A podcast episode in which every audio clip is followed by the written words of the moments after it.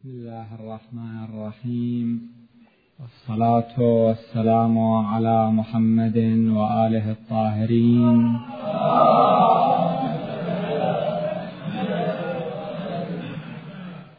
ولعنة الله على أعدائهم أجمعين إلى يوم الدين. قال الله تعالى في كتابه الحكيم بسم الله الرحمن الرحيم.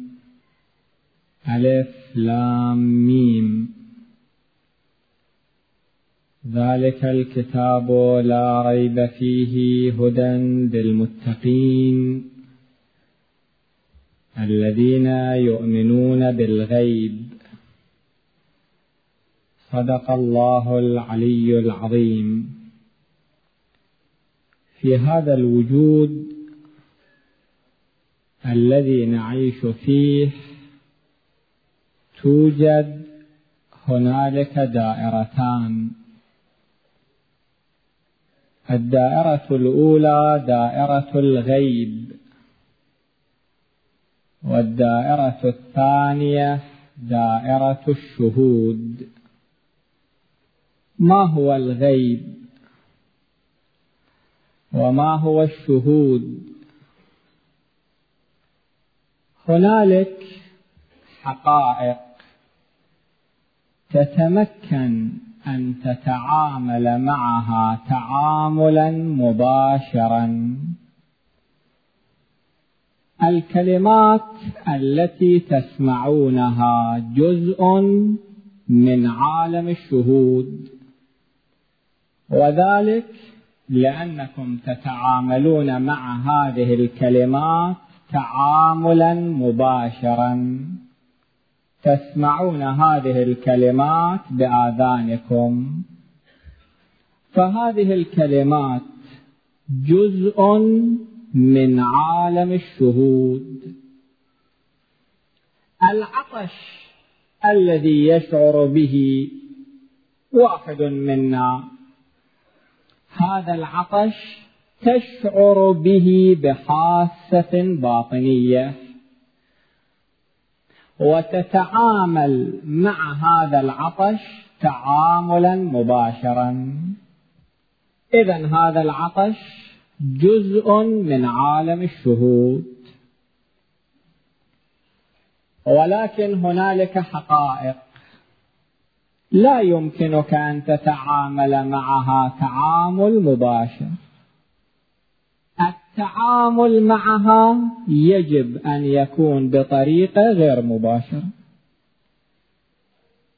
هذه الحقائق عبارة عن عالم الغيب الذين يؤمنون بالغيب. هنالك ملاحظة لاحظها العلماء وذكروها في علم الاجتماع وفي علم النفس. الإيمان بعالم الشهود فقط. يعني نعم لعالم الشهود. لا لعالم الغيب. هذه الحالة تعبر عن طفولية في الفكر البشري. المجتمعات البدائية الموغلة في البدائية. المجتمعات التي تعيش في الغابات وفي الكهوف وفي المناطق النائية هذه المجتمعات التي تعاني من الطفولية في الفكر والطفولية في الإدراك تعاملها أكثر مع عالم الشهود. في الحقيقة تعليقي على هذه الكلمة أن هذه الحالة لا تعبر عن طفولية في الفكر البشري وإنما تعبر عن انحطاط في الفكر البشري. هاي مو طفولية هذا انحطاط. هذا إسقاط. هذا انخلاع عن الطبيعة البشرية لأنه حتى الطفل الطفل اللي عمره عام واحد يفهم معادلة الغيب والشهود. الطفل الذي عمره ثلاثة أعوام لاحظوه في البيت يفهم عالم الغيب. ويفهم عالم الشهود. الرجل الذي ينكر حقيقة من عالم الغيب لأنها جزء من عالم الغيب. هذا انحطاط في الفكر. هذه مو طفولة هذه أبشع من الطفولة. الآن أجيب لكم مثال. الطفل يدخل في الغرفة يرى أن كتبه مبعثرة. الدفاتر ممزقة. هذا جزء عالم. الشهود لأن الطفل يلاحظ هذه الظاهرة وأنت الأب أو الأم تلاحظ هذه الظاهرة الطفل يقول لأمه أو يقول لأبيه من الذي بعثر هذه الدفاتر؟ العامل وراء هذه البعثرة جزء عالم الغيب أو جزء عالم الشهود؟ سؤال. جزء عالم الغيب. لأن الطفل ما تعامل مع هذا العامل تعامل مباشر. تقول له أن الأوراق تبعثرت بذاتها. اقصر النظر على عالم الغيب. الطفل لا يمكن أن يقنع ذاته بذلك. فإذا الطفل اللي عمره ثلاثة أعوام يؤمن بعالم الغيب ويؤمن بعالم الشهادة. عالم الشهادة هذه الكتب. وعالم الغيب هو الفاعل الذي يقف وراء هذه الظاهرة حتى إذا ما شافه حتى إذا ما عرفه. ولكن يقول لا بد أن هنالك مخربا وراء ذلك. اسمحوا لي أقول أكثر من ذلك. هذه النزعة التي تنكر عالم الغيب مو إسفاف عن عالم الطفولة بل إسفاف عن عالم الحيوان. الله سبحانه وتعالى يقول أولئك كالأنعام بل هم أضل. لأن الحيوان أيضا يفهم عالم الغيب. عندما الحيوان يسمع صوتا يتلفت حواليه ما هو المصدر وراء هذا الصوت؟ شنو معناته هذا؟ معناته أن الحيوان بفكره أو بغريزته. لأن أكو هنالك بحث بين العلماء أن الحيوان يفهم أو لا يفهم. أن الحيوان يعقل أو لا يعقل. لعل ظاهر الآيات يدل على أن الحيوان أيضا له مرتبة من مراتب الإدراك. قالت نملة. يا أيها النمل ادخلوا مساكنكم. وإن من شيء إلا يسبح بحمده. ولكن لا تفقهون تسبيحهم. إذا الحيوان يدرك العلة الخفية. يدرك أن هنالك عاملا خفيا ولكن تأتي إلى رجل مثقف يرفض فكرة المهدي المنتظر.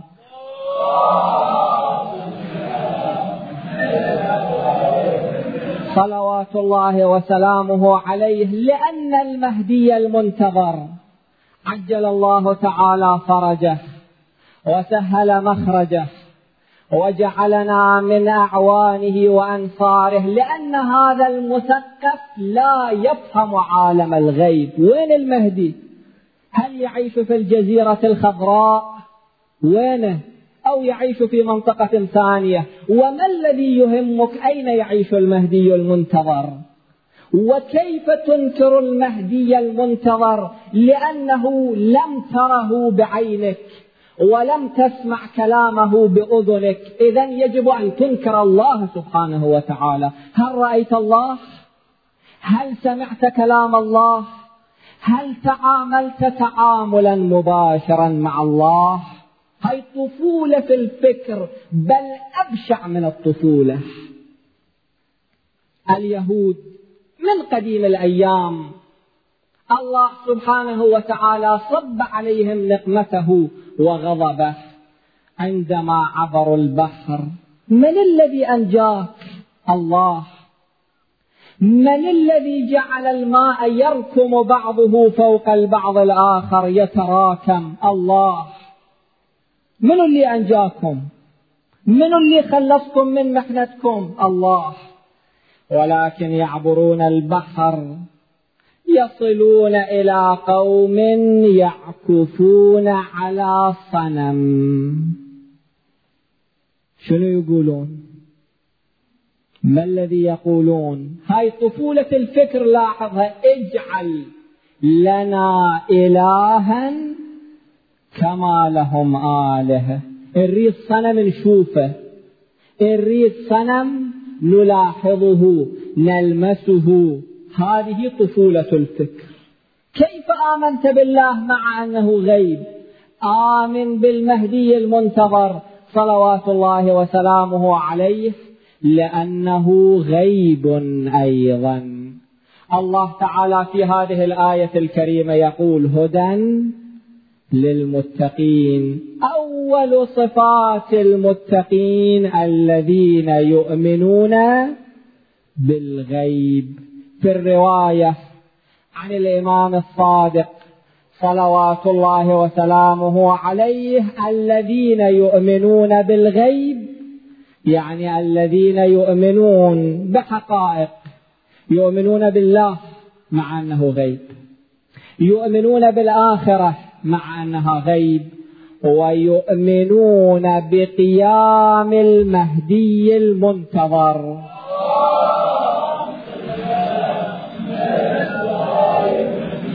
مع أنه غيب أيضا. هذا بحث في عالم الثبوت. البحث الثاني في عالم الإثبات. في البحث الثاني وهو عالم الإثبات يجب أن أتحدث في إطارين. حول ظاهرة التشكيك لأن أكو ظاهرة. ظاهرة التشكيك في المهدي المنتظر. صلوات الله عليه. طبعا في كل شيء أكو تشكيك في الله هم أكو تشكيك في الآخرة هم أكو تشكيك. التشكيك لا يهم. التشكيك ينبع عن جهل أو ينبع عن تجاهل. واحد من الاثنين. ماكو حالة ثالثة. الناس أعداء ما جهلوا. في مواجهة هذه الظاهرة نتحدث في إطارين. الإطار الأول الإطار العام الذي يشمل المهدي المنتظر صلوات الله عليه ويشمل آباءه الكرام يشمل جميع المعصومين صلوات الله عليهم. لا نريد أن نستدل بكتبنا. لأنه واحد قد يقول أن هذه الكتب مو حجة علينا. نستدل بما اتفق عليه المسلمون. في أصح كتبهم إجماع بين كل الأمة. أن النبي صلى الله عليه وآله وسلم قال سيكون بعدي اثنا عشر خليفة. سيكون بعدي اثنا عشر خليفة. صحيح البخاري. صحيح البخاري أهم كتاب عندهم. الجزء التاسع. صفحة واحد وثمانين. باب الاستخلاف. لاحظوا البخاري. ينقل عن رسول الله صلى الله عليه وآله وسلم يكون اثنا عشر أميرا. اثنا عشر خليفة بعد رسول الله صلى الله عليه وآله. فقال كلمة لم أسمعها. الراوي ينقل وهو جابر. ينقل أن النبي قال كلمة ما سمعتها. فقال أبي إنه يعني النبي صلى الله عليه وآله قال كلهم من قريش. هذا صحيح البخاري. الرواية الثانية مسند أحمد أحمد بن حنبل إمام الحنابلة في الجزء الخامس صفحة سبعة وتسعين وصفحة مية وسبعة راجع. يقول الراوي جئت أنا وأبي إلى النبي صلى الله عليه وآله.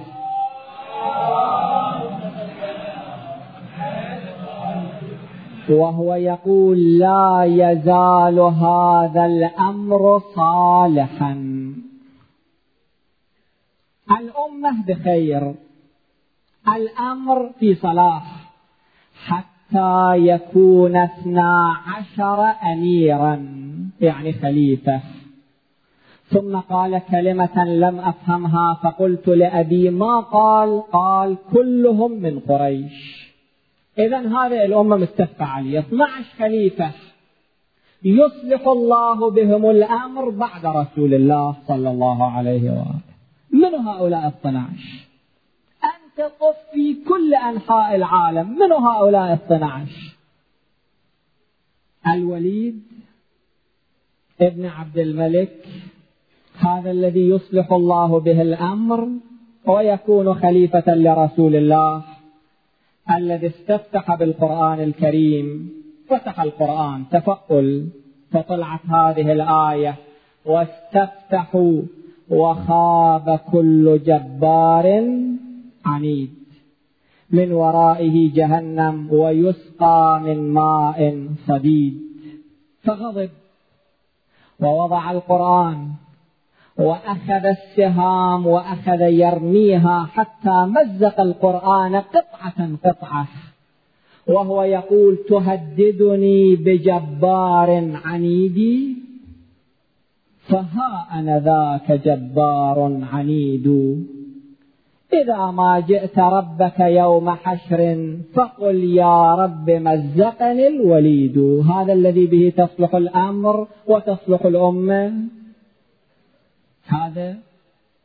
أو يزيد الذي راجعوا كتاب البداية والنهاية وراجعوا تواريخ العامة كل هذه الأشياء التي أقولها في تواريخ العامة.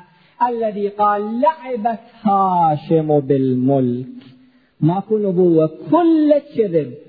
كل لعب لعبت هاشم بالملك فلا خبر جاء ولا وحي نزل. حكام المقاطعات في بلد من البلاد؟ وصل إلى هذا الحديث. أنت بكرة مسؤول أمام الله. الله يقول لماذا انتخبت هذا الخط؟ ماذا تجيبه؟ وصل إلى هذا الحديث. سيكون بعدي اثنا عشر خليفة. يصلح الله بهم الأمر. فكر من ذول الاثنى عشر من هم؟ أنت الآن طوف كل أنحاء العالم. اسأل كل المسلمين من هذول 12 هل تجد إجابة واحدة على ذلك؟ أبدا. والله لا تجد إجابة واحدة على هذا السؤال. من هذول 12 إذا واحد ما عرف إمام زمانه بكرة يموت ميتة جاهلية. من مات ولم يعرف إمام زمانه مات ميتة جاهلي. من هذول الاثنى عشر جمع العلماء. سأل الأول من هم دول الاثنى عشر قال الثلاثة. وعلي كرم الله وجهه. دول أربعة بعد منه توقف. من هذول الاثنى عشر توقف. فكر بعدين قال معاوية. ما يخالف خمسة بعد فكر قال عمر بن عبد العزيز. أفزى من معاوية إلى عمر بن عبد العزيز. بعد ستة. بعد منه قال ثم السفاح. سفاح. اسمه سفاح. سفاح يعني الذي يريق الدماء. هذا معناته ثم المنصور ثم الأمين ثم المأمون. الأمين والمأمون اللي تقاتلوا بعضهم مع البعض الآخر. ووضع رأس أخيه على باب القصر ثلاث سنوات. كل واحد يدخل القصر لازم يبصق على هذا الرجل. هذا خليفة رسول الله وهذا خليفة رسول الله. هذان اللذان بهما يصلح الأمر. وفلان وفلان 12 واحد. جيد. اكتب في ورقة كتب في ورقة. الورقة عند ذلك الحاكم. قال تفضل أحسنت. طلب العالم الثاني. قال في حديث رسول الله المتواتر بين كل الأمة 12 خليفة منو هم؟ فكر قال ثلاثة الأول وعلي ما يخالف. بعد قال ثم عمر بن عبد العزيز. فورا. ثم من؟ ثم المعتمد ثم المعتصم ثم المستعين ثم المتوكل ثم فلان ثم فلان إجابة ثانية. أحسنت اكتب في ورقة كتب. العالم الثالث والعالم الرابع كلهم أجابوا بأجوبة متناقضة. ثم جمع العلماء بعد إذن. قال ما تستحون؟ كلكم متناقضون في الإجابات. من هم الذين عناهم رسول الله؟ بهذه الكلمة. ثم بعد ذلك جمع علماء أهل البيت وقال لهم أنتم من تعتقدون كل هذه الفرقة تعتقد كما قال رسول الله صلى الله عليه وآله وسلم بأن أولهم علي أمير المؤمنين. وخاتمهم المهدي المنتظر صلوات الله عليه.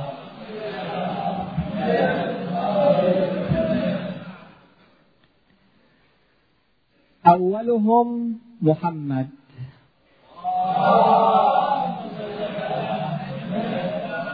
وأوسطهم محمد. وخاتمهم وخاتمهم محمد.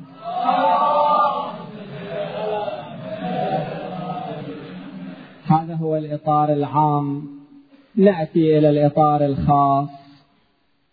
شنو أهم فرائض الدين أيها الإخوة؟ شنو أهم فرائض الدين؟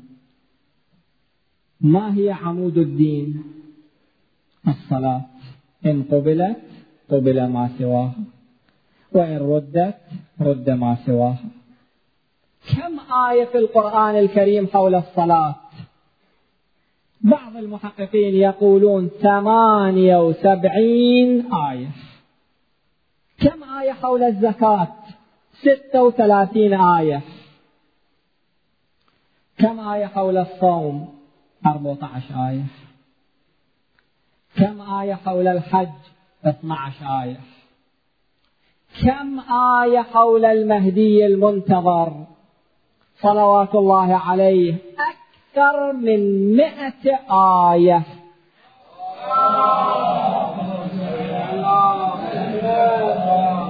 راجعوها في القرآن الكريم. راجعوها في كتاب المهدي في القرآن الكريم للسيد العم حفظه الله. جمع من مصادرهم أكثر من مئة آية حول المهدي المنتظر. هذا معناته أن المهدي المنتظر أهم من الصلاة. المهدي المنتظر أهم من الحج لأنه به يقام الحج وبه تقام الصلاة وبه تقام الزكاة. نأتي إلى السنة النبوية. حديث واحد تحل به امرأة على رجل. قضايا النكاح. كم حديث فيها؟ حديث واحد. تحرم به امرأة على رجل بحديث واحد. يقتل مجرم بحديث واحد. قتل. أعظم شيء عند الله القتل. يهتز له عرش الرحمن. برواية واحدة يقتل مجرم. لاحظ الرواية الواحدة شنو تفعل؟ ولكن حول المهدي المنتظر. في كتب الفريقين. أكثر حديث لا. حديثين لا ثلاثة لا مئة لا أكثر من ثلاثة آلاف حديث. في كتب السنة وفي كتب الشيعة تثبت المهدي المنتظر صلوات الله عليه.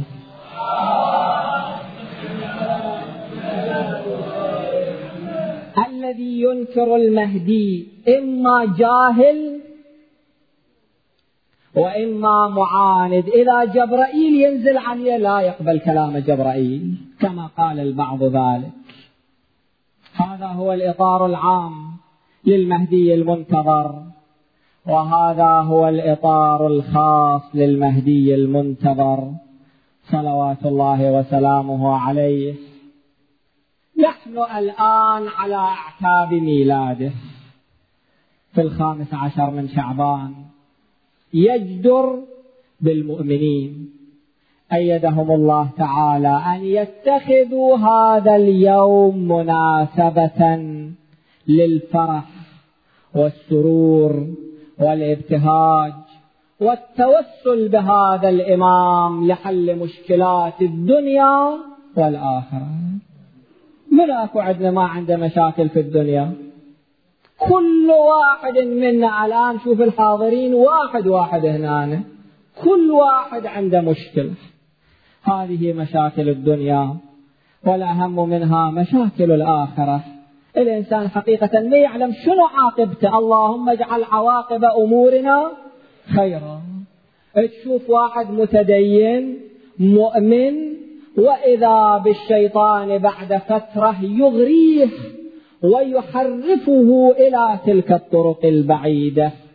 الإنسان يجب أن يتوسل إلى الله يلتجئ إلى الله ويلتجئ إلى أولياء الله حتى يثبتوه على صراط الحق. السيد الوالد ينقل هذه القضية. أحد العلماء واسمه المدرس الأفغاني.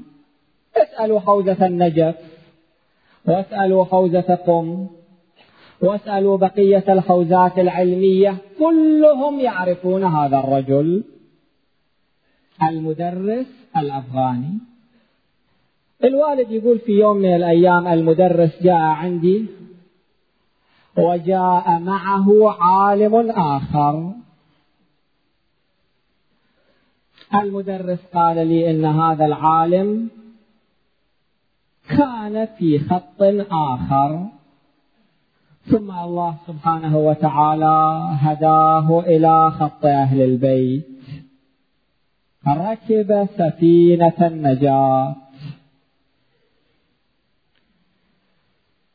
يقول قلت له ما هي قصتك؟ قال أنا من القبيلة الفلانية قبيلة جدا متعصبة ضد خط أهل البيت. كلش متعصبة حتى إذا واحد من خط أهل البيت بعضهم إذا يسووا لهم شاي ما يشربون ذلك الشاي. تعرف شنو أقول؟ يقول أنا كنت طفل وكانت عندنا خادمة. عجوز. في يوم من الأيام رأيتها لعله غافلها. ورآها تصلي وأمامها شيء. قلت شنو هذا الشيء؟ قالت تربة قلت لماذا تصلين على التربة؟ ولماذا تقفين مسبلة اليدين؟ ليش صلاتكم تختلف؟ قالت إحنا من الإثنى عشرية. وديننا يأمرنا بذلك. فقلت الاثنى عشرية يعني شنو؟ قالت نحن نعتقد ب 12 إمام. هؤلاء أئمتنا ومنهم نستقي الأحكام. يقول قلت وين ذول الأئمة؟ وينهم بعقليته الطفولية. قالت كلهم ماتوا فقط آخرهم غائب عن الأنظار. يقول أنا قلت إذا غائب وذولاك خذ ماتوا هذا الأخير اللي غائب عن الأنظار شنو فائدته بالنسبة لنا يقول فقالت تلك المرأة العجوزة قالت في أي مكان وقعت في مشكلة؟ وقعت في شدة وقعت في بلاء فتوسل به. وقل يا حجة ابن الحسن أدركني. في كل مشكلة مشكلات الدنيا ومشكلات الآخرة. يا حجة ابن الحسن أدركني. يقول أنا سمعت هذه الكلمة وأنا طفل في ذلك الوقت. مضت الأيام. في يوم من الأيام تحركنا إلى الحج مع القافلة.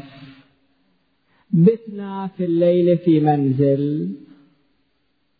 الصبح قمت شفت أن القافلة قد ذهبت وأنا نائم. يقول أنا مركبت إبلي البعير وعقبت القافلة. مشيت ومشيت ومشيت ولكن لا أثر للقافلة. واحد طبعا يضيع في الصحراء في تلك الصحاري المخيفة. ماكو ماي ماكو طعام. هنالك خطر الحيوانات المفترسة. حقيقة هذا المنظر هذا الموقف من أشد ما يوحش. واحد الآن بعد قليل تأتي السباع وتمزقه قطعة قطعة. واللصوص والسراق وقطاع الطرق.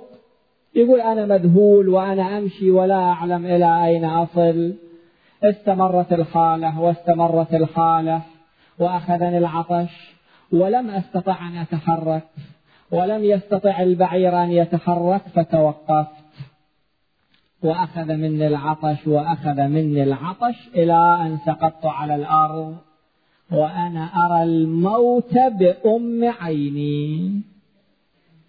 يقول في تلك اللحظات التي لا يوجد فيها أمل. ولا يمكن أن يكون فيها نجاة. وإذا فجأة تأتي تلك الكلمة التي سمعتها قبل عشرات الأعوام من تلك المرأة المؤمنة فناديت من أعماق قلبي يا حجة ابن الحسن أدركني. يقول قلت هذه الكلمة لكن بانقطاع. الانقطاع هو الشرط. وإذا بشبح يأتي من بعيد. جاء هذا الشبح. رأيت فارسا نورانيا على جواده. جاء إلي ونزل وسلم علي وأعطاني شيئا من الماء. فقمت من مكاني. ثم بنفسه الشريفة رشف بعيري ترشيفا. فانتعش البعير أركبني على بعيري ومشى بي خطوات وإذا بي أرى القافلة أمامي. التفت إلى خلفي فلم أر أحدا.